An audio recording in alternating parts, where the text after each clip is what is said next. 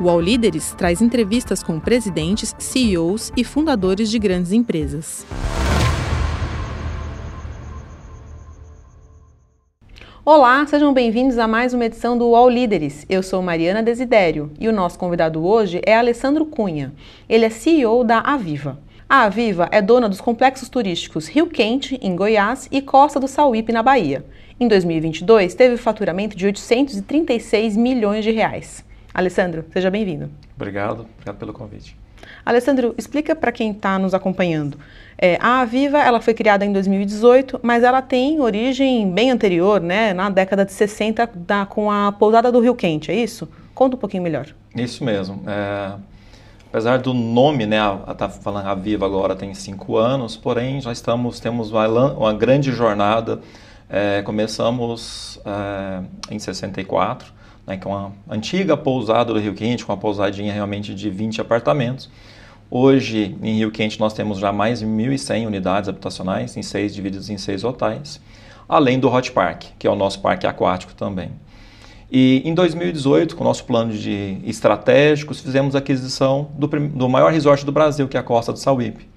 E aí, nesse momento, nós falamos, o grupo chamava Grupo Rio Quente. Então, não fazia mais sentido no outro destino, a gente precisava ampliar um pouco mais e ter uma visão de plataforma de entretenimento, inclusive para abarcar outros destinos. Nasceu a Aviva, então, em 2018, com a incorporação da Costa do Sauípe ao grupo. Costa do Sauípe, só para alguns números, né? Um resort bem conhecido. Lá nós temos 1.564 apartamentos, né, no destino.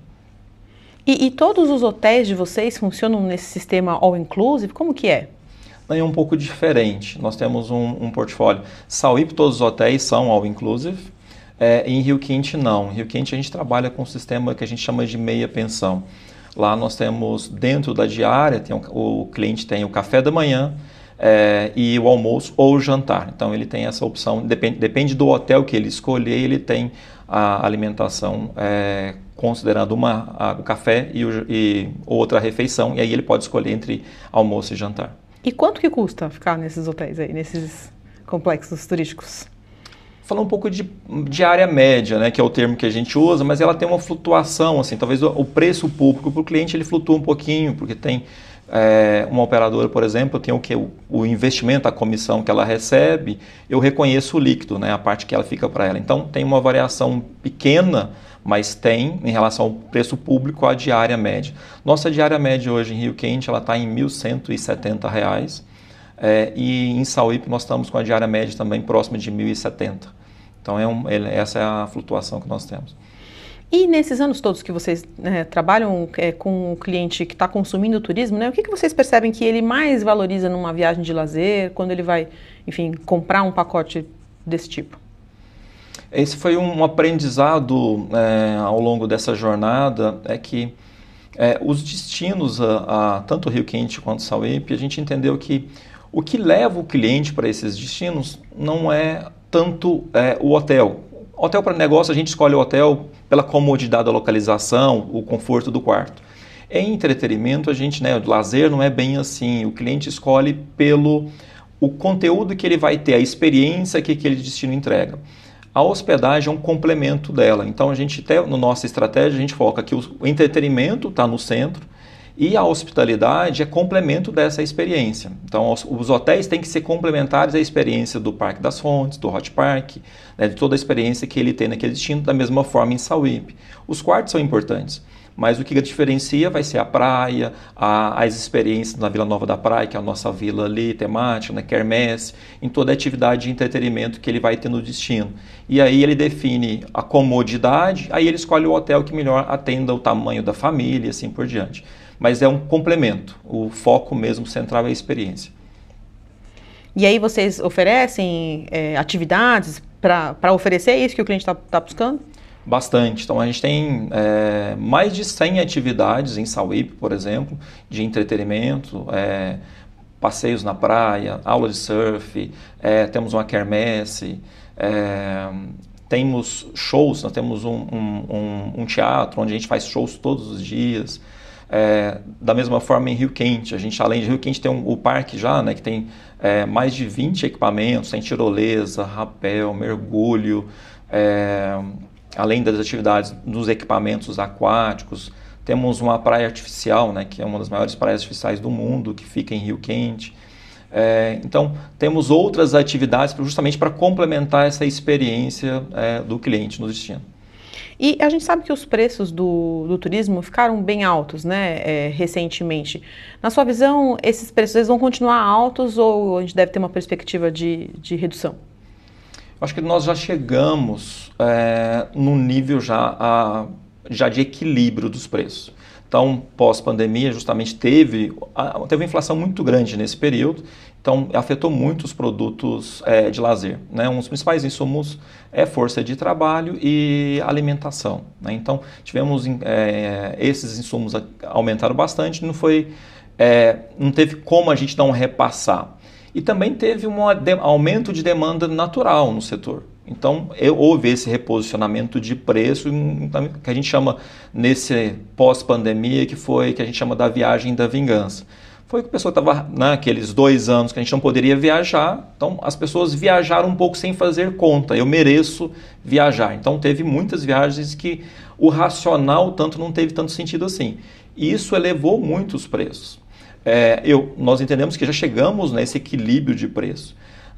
Os próximos aumentos de preço têm que vir com aumento de qualidade de serviço e uma mudança de experiência. Se não tiver um reposicionamento do produto, dificilmente ele vai conseguir manter um crescimento real de preço. Então, o consumidor voltou a fazer conta para consumir? Bastante. Já começou. E agora a gente começa a ter também outro que... o fator que ajudou muito nesses últimos 2 anos, que era a restrição para viajar para fora. Então, agora a gente passa a ter novamente a opção de viagem internacional. Inclusive, em alguns trechos, a gente tem passagens nacionais mais caras do que passagens internacionais. Com a abertura das fronteiras agora, o cliente podendo viajar para fora, aumentou a concorrência. E um recuo um pouquinho do dólar facilitou ainda mais. Então, a gente passa de novo a ter uma concorrência internacional bem forte agora. Então, não adianta. Se o produto não tiver qualidade, não tiver uma experiência, o cliente vai fazer conta e vai escolher realmente, e às vezes até viajar para fora. E como que vocês fazem para atrair esse consumidor nesse cenário, em que ele está fazendo conta e que a concorrência aumentou, né? Nós estamos criando realmente muitos diferenciais agora. Vou dar um exemplo de alguns investimentos que nós fizemos em Rio Quente agora. Trouxemos um novo equipamento para Rio Quente, para o parque, um equipamento família que traz muito, atende muito a característica do nosso cliente, um cliente família. Nós falamos de um toboágua que a família pode ir em junta, até 4 pessoas em uma boia. É um equipamento que traz uma experiência, inclusive educativa, porque ele traz uma questão que traz no seu storytelling a preservação da natureza. Então, quando a sociedade tem a preservação da natureza, como que seria? E do outro lado, o outro equipamento que está do lado dele, é como se fosse a parte onde a gente não cuidou da natureza, que é o expirado e o turbilhado. Então, são as duas. Ele traz no percurso 2 realidades diferentes. Então, esse equipamento foi um investimento bem significativo. A gente fez um investimento de 32 milhões de reais nesse equipamento. Inauguramos esse ano. Está tendo um sucesso muito grande.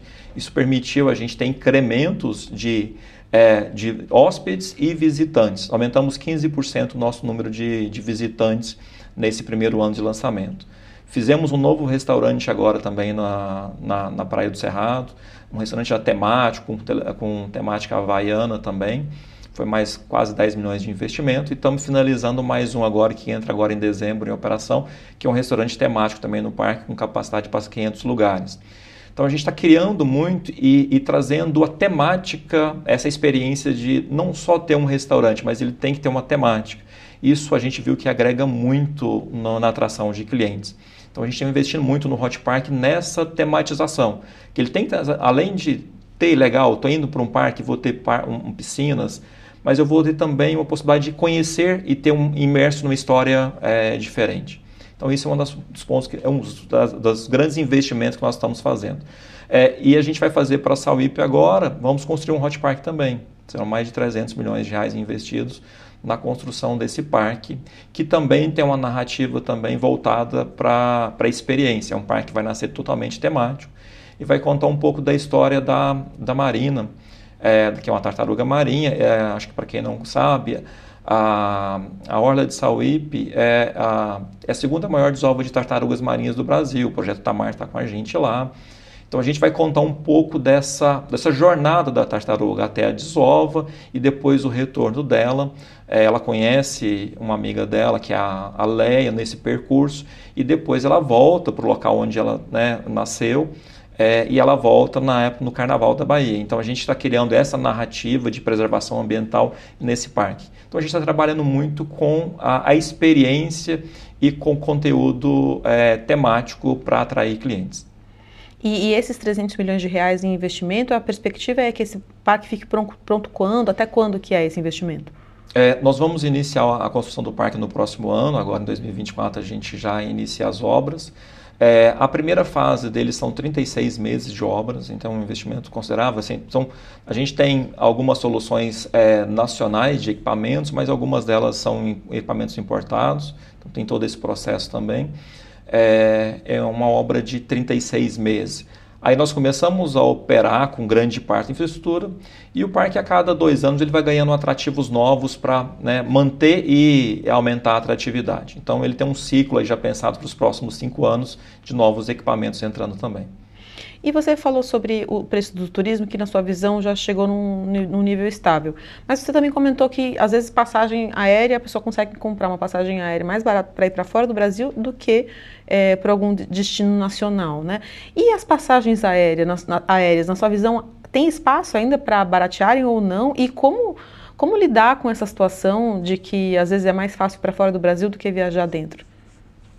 Nós temos algumas soluções de fretamento de aeronaves, até para tentar empacotar, colocar a hospedagem junto com a solução aérea. Isso traz um benefício para o cliente, então as operadoras fazem muito isso e traz essa percepção. Então o cliente, como ela compra em volume, a gente consegue reduzir um pouco mais o valor. Mas é um desafio realmente, E aí depende de algumas conjunturas, o preço do dólar, o custo maior da aeronave é querosene, então o preço do barril do petróleo aumentando afeta. E as companhias aéreas também passaram por um cenário difícil também, como o turismo em si em geral na pandemia. Então a oferta também de voos ainda está, nós não conseguimos chegar numa oferta próxima ainda da oferta que a gente tinha em 2019. Então a gente acredita que nos próximos anos isso deve estabilizar e voltar. Alguns destinos a gente observa já um pouco mais de preços já um pouco mais equalizados, outros ainda com um preço um pouco maior. Mas eu acho que isso é para todos, Então a gente não está sozinho, mas sim, é um investimento alto para o cliente hoje a passagem aérea. E muitos deles, a gente viu um novo turismo nascendo, que é o turismo regional, que é o cliente deslocando do próprio veículo. Em Rio Quente, por exemplo, hoje a gente está mais ou menos, 90% dos nossos clientes hoje estão indo de carro. Eles deslocam através do veículo. O acesso está bom, é fácil, é seguro, e aí ele está com a família ali. Então, vários clientes estão optando por esse modelo de viagem.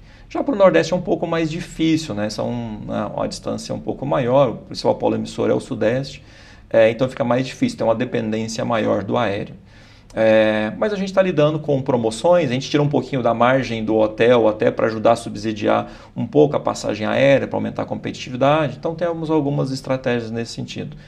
Mas eu acho que o consumidor já entendeu que o preço deve ficar um pouco, aquelas passagens de R$300 que a gente observava, isso não deve acontecer mais.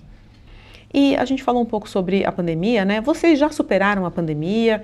Qual que é a perspectiva de faturamento de vocês para 2023, 2024? Esse ano para a gente, até como estratégia, a gente usou o que a gente chama do ano da virada.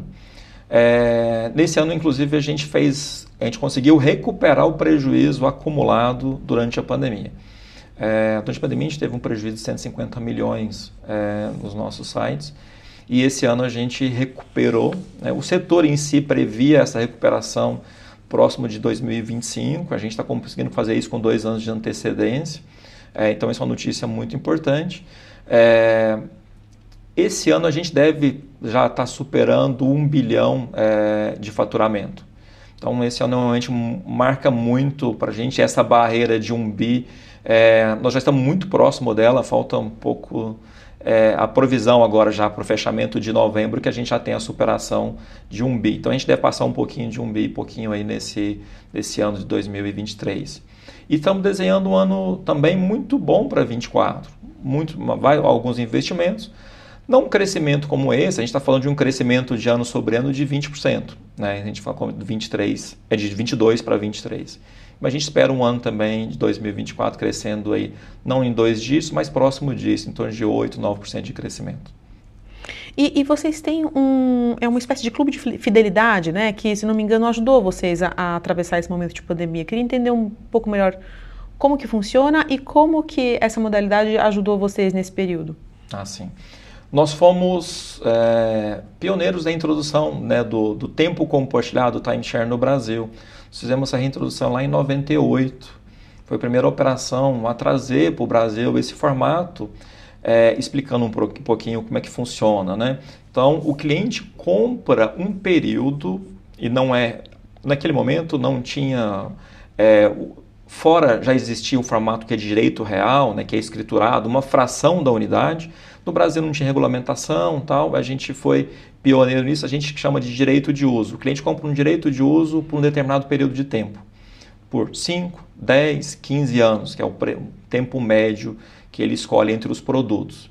Então, nesse período, o cliente tem uma pontuação, ele compra, sei lá, 900 mil pontos. E ele pode usar esses pontos, ele troca aqueles pontos, é formado em valor, ele troca os pontos por hospedagens durante o período. Ele tem até, nesse caso, 15 anos para utilizar. Então, isso ajuda bastante. A gente tem um clube hoje, é o maior clube de férias da América do Sul. Nós temos quase 35 mil famílias associadas que renovam o produto todo ano e que viajam para os nossos destinos. Então, ele pode viajar tanto para o Rio Quente quanto para o Sauípe. Ele compra um produto da Aviva, não é pelo destino em si, mas ele pode intercambiar entre os dois sem custo nenhum. E ele pode também, através do intercambiador que nós temos parceiro, acessar mais 4 mil resorts no mundo, usando essa troca. Então, ele pega a semana dele que ele tem aqui, a pontuação, deposita nesse banco, e ele abre a possibilidade de ele acessar esses destinos fora, e outros clientes fora usam a nossa semana aqui. Então, tem essa flexibilidade também, até para o cliente não ficar, né, recorrentemente por um destino, ele tem essa opção, ele pode viajar interno ou viajar externo. E esse programa de fidelidade, ele responde por quanto do faturamento de vocês hoje? É bem significativo. Esse ano a gente deve...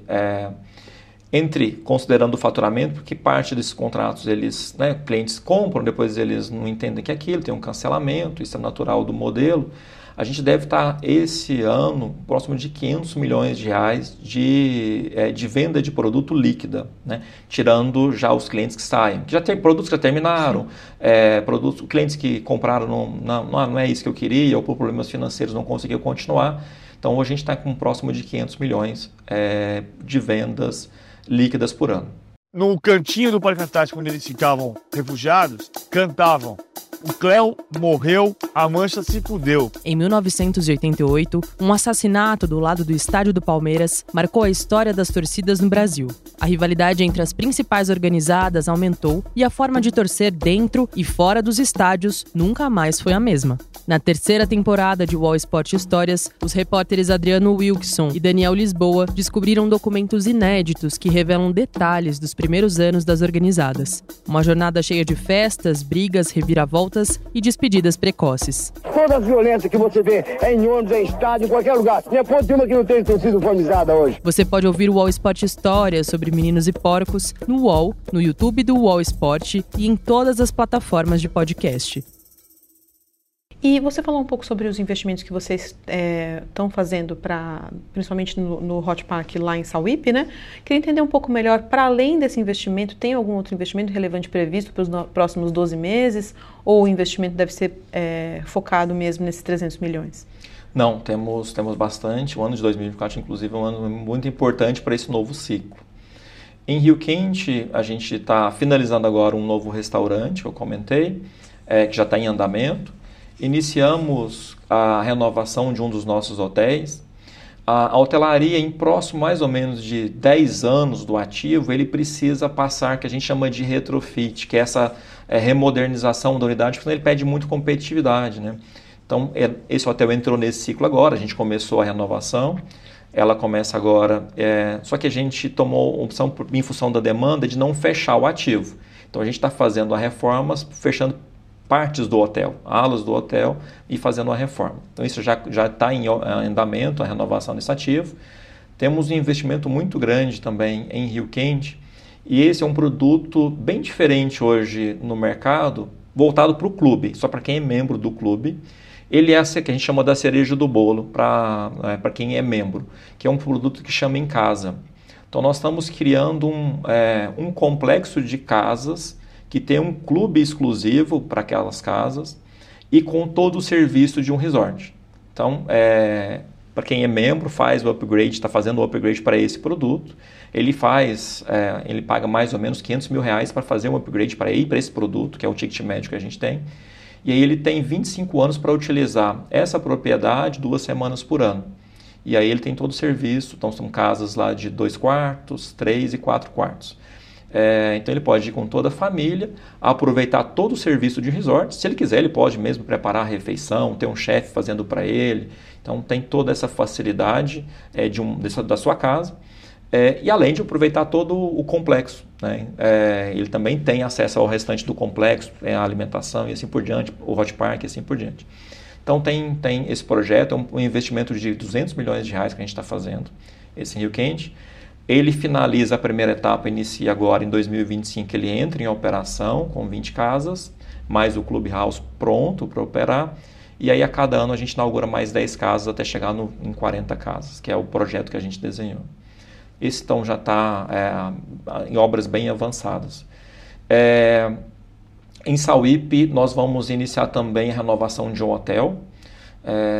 Nós vamos entrar um hotel Sol, que é um dos nossos hotéis lá. Nesse caso, a gente vai tomar opção pela velocidade, pela necessidade do investimento, a gente vai fechar o hotel.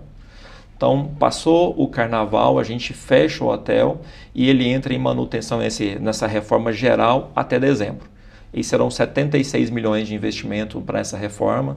Então, sim, são trocados praticamente todo o hotel, ele é renovado, mobiliário, equipamentos de cozinha, áreas de lazer, refaz piscina. Então, ele totalmente vai renovado e ele entra em operação. E aí nós vamos fazer um posicionamento. Então, hoje ele é um produto premium, a gente vai passar ele um produto ser gran premium depois da reforma. Eu comentei. Então, para a gente poder buscar um preço adicional, a gente tem que agregar no produto. Então, a gente está fazendo esse investimento justamente para fazer essa agregação nesse produto. Mas tem muita novidade também. Então, passa por essa renovação, tem o Parque de Sauípe. A gente vai fazer em Sauípe também um processo que a gente fez em Rio Quente, foi bastante inovador, que é uma central de produção de alimentos. Rio Quente nós temos 6 hotéis. O processo natural era a produção da alimentação em cada um dos hotéis de forma individual, né? O que a gente fez? A gente centralizou essa produção, que a gente chama de CPDA, com a Central de Produção e Distribuição de Alimentos. Então ela prepara toda a alimentação do complexo nessa central, é uma indústria praticamente, e ela despacha para os hotéis. E aí nos hotéis faz a regeneração do alimento e serve. Isso ganha muito produtividade, a gente tem um aumento de produtividade gigantesco. E a gente quer fazer esse mesmo projeto em Sauípe, em torno de R$60 milhões de investimento.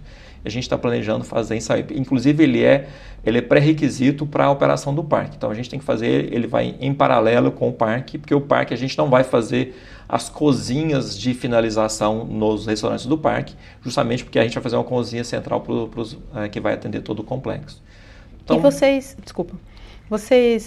estudam também aquisições e ir para outras regiões ou não? A gente sempre olha o mercado em si com oportunidades, a gente sabe que tem bastante, mas nesse momento a gente está muito focado no desenvolvimento dos nossos destinos. Então a gente está falando aqui de 1,2 bi de investimento nesses 5 anos, mas possivelmente a gente sempre está aberto. Surgindo uma oportunidade que faça sentido, que conecta e pode dar essa experiência para os nossos clientes e que sim, a gente vai olhar e com certeza vai considerar. Uma avaliação de negócio. Mas nós falamos, nosso plano hoje, você tem alguma coisa? Não, nós não temos, estamos focados em desenvolver os destinos. E em termos de geração de emprego, a gente falou aqui de diversos investimentos, em termos de geração de emprego, qual que é a perspectiva de vocês para o próximo, para 2024, por exemplo? Nós já, só para falar um pouquinho dos números, né? Então, hoje nós temos quase 4 mil colaboradores em ambos os sites. Próximo ano a gente deve estar abrindo próximo de 300 vagas para os nossos complexos. Então, voltado um pouco mais para a Sauípe, que a gente vai abrir um pouco mais, para os projetos que estão entrando ali na renovação do hotel, que a gente vai renovar o time. Então, deve ter em próximo de 300 vagas para o próximo ano. Mas, considerando esse ciclo de investimento para os próximos 5 anos, a gente deve incorporar aproximadamente 1.000 empregos diretos. E na sua visão, qual que é o maior desafio para o crescimento do turismo no Brasil? Acho que tem um ponto que é fundamental para o desenvolvimento, que a logística ainda é difícil. Algumas regiões do Brasil a logística é muito difícil. Então, esse é um ponto muito... porque sem acesso, dificilmente um destino ele consegue se desenvolver. Então, a gente teve um ciclo de melhora, de acesso e tal. Hoje, uma barreira é o custo do aéreo. Então, se falar hoje, uma passagem a R$ 1.500, uma perna de São Paulo para Salvador, realmente é caro, né? Mas hoje esse é o ponto que a gente está tendo hoje. Então, hoje está limitando muito o desenvolvimento do turismo o custo do aéreo. Hoje é uma barreira que a gente tem. E o mercado regional não consegue suprir, né, essa demanda que a gente tem. Então, a gente depende de um turismo do Sudeste, do Sul. E aí o aéreo hoje é uma das barreiras que a gente tem. Então, a gente precisa... ter outras formas, tem que ter uma oferta maior de voos para a gente poder reduzir esse custo que é alto para o cliente hoje. E como fazer isso? Precisamos de mais concorrência no setor aéreo? Quais possibilidades você enxerga? É oferta, eu acho que assim, quando é uma oferta maior, assim, né, tem, eu acho que é uma das frentes. Acho que tendo ofertas maiores, uma oferta de voos também, porque hoje a gente depende, então reduziu muito e teve a mudança do hub aéreo, então a gente depende muito de alguns polos, Brasília, São Paulo, então esses destinos já estão muito saturados de voos, então o custo está muito alto. Acho que a gente tem que olhar para outros destinos, então temos outras praças que precisam ser desenvolvidas que poderiam reduzir esse custo de deslocamento. O outro também é o acesso rodoviário, né? Que a gente precisa também desenvolver o turismo rodoviário, ele é um turismo forte, mas ele depende de rodovias boas, seguras, com acostamento, né, com toda assistência, para o cliente poder viajar com a família também, utilizando o meio rodoviário. E a gente não tem, né, em alguns destinos, inclusive, é muito difícil o acesso rodoviário. Então, acho que, por isso que eu comentei, o acesso é muito importante, se a gente desenvolver o acesso, a gente já resolve grande parte aí da demanda do turismo. E pensando agora em como atrair turistas estrangeiros, mais turistas estrangeiros para cá, o que você acha que precisaria acontecer para termos essa atração de turistas estrangeiros? Acho que a gente tem que focar, voltar o turista latino-americano, né? Porque... a gente, até um case um pouco olhando para a Sauípe. A Sauípe foi desenhado muito para buscar, no início dele, para o turista estrangeiro. Só que dificilmente o americano vai viajar 8 horas de voo, né? Ele tem o México do lado, ele é mais rápido, já está super desenvolvido, o acesso está fácil, está no quintal, então não faz sentido você ter um deslocamento tão longo assim. Europeu da mesma forma, né? Então um tempo longo de viagem. Então, a gente está vendo um perfil de viajante um pouco mais curto. Então, hoje, eu acho que temos que desenvolver a América do Sul, que tem um grande potencial. Agora, precisa de novo ter voos, né? Precisa ter uma malha aérea e com menos conexões. O problema das conexões ela é um limitador muito grande. Então, precisamos ter voos diretos de Buenos Aires para Salvador. Precisamos retomar aqueles voos que a gente tinha. E hoje o cliente tem que fazer um voo para São Paulo, para depois pegar outro voo para Salvador. Então, isso dificulta bastante e encarece muitos pacotes. Então, eu acho que ainda tem, a gente está passando por algumas crises ainda na América do Sul, então, o cliente argentino com muita dificuldade de poder sair, de viajar. Ele é um grande consumidor do produto brasileiro, Esperamos que isso deve se retornar nos próximos anos aí. Mas, de novo, sem acesso eu acho muito difícil hoje a gente atrair turista para o Brasil. E passa também por segurança, né? Então, a gente precisa... O Brasil ainda precisa ser visto um lugar seguro. E, às vezes, a nossa imagem fora não é tão de um lugar seguro, de facilidade. Então, eu acho que a gente precisa ter tudo isso, esse cenário de logística, de segurança, para atrair mais clientes. E como que vocês lidam com a questão da sustentabilidade nos complexos de hotéis e nos parques de vocês? Porque a gente vê muito, né? São lugares tão lindos, né? E ao mesmo tempo, existe uma discussão sobre um turismo predatório, por exemplo, ou sobre como desenvolver a região em que vocês estão inseridos? Isso é muito importante. Assim, hoje todo mundo se fala, né, nessa preservação, no turismo consciente, mas a gente já faz isso em Rio Quente há mais de 20 anos. Há 20 anos a gente já tem uma área específica para cuidar da sustentabilidade. A gente tem uma área com estrutura para isso, que monitora a qualidade das águas, que faz replantios de árvores, que monitora os resíduos sólidos e orgânicos. Então, a gente já faz isso há bastante tempo. Até ouso dizer que o Rio Quente hoje provavelmente deve ser um dos destinos que mais inseridos na natureza, né? O nosso principal atrativo é a natureza, então não faz sentido um turismo que não preserve a natureza. Nosso grande atrativo é a água quente, que é de um rio que nasce, então que forma todas as nossas piscinas naturais. E a forma desse rio ser abastecido é através da recarga, através das chuvas na Serra de Caldas.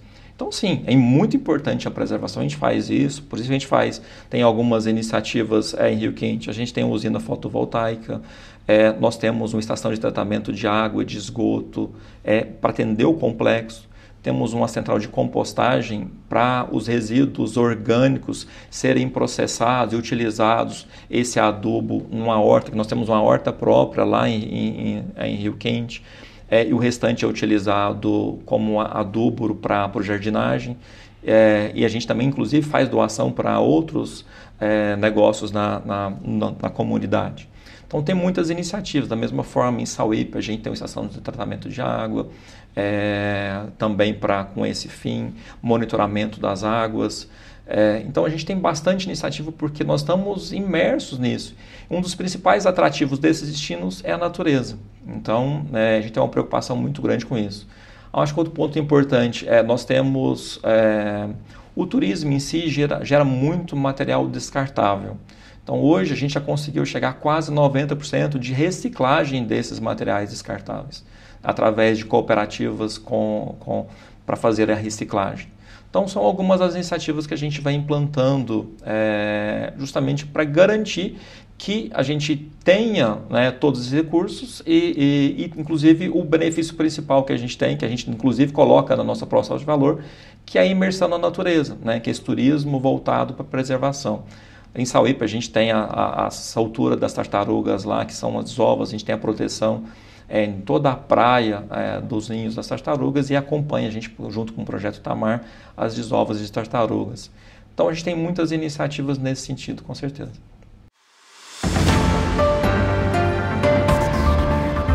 O podcast UOL Líderes tem reportagem de Mariana Desidério, produção de Cláudia Varela, edição de áudio de Fernando Moretti, coordenação de estúdio de Eduardo Bonavita, coordenação de operações de Danilo Esperandio. O gerente-geral de MOVE é Antônio Morel e o diretor de conteúdo é Murilo Garavello.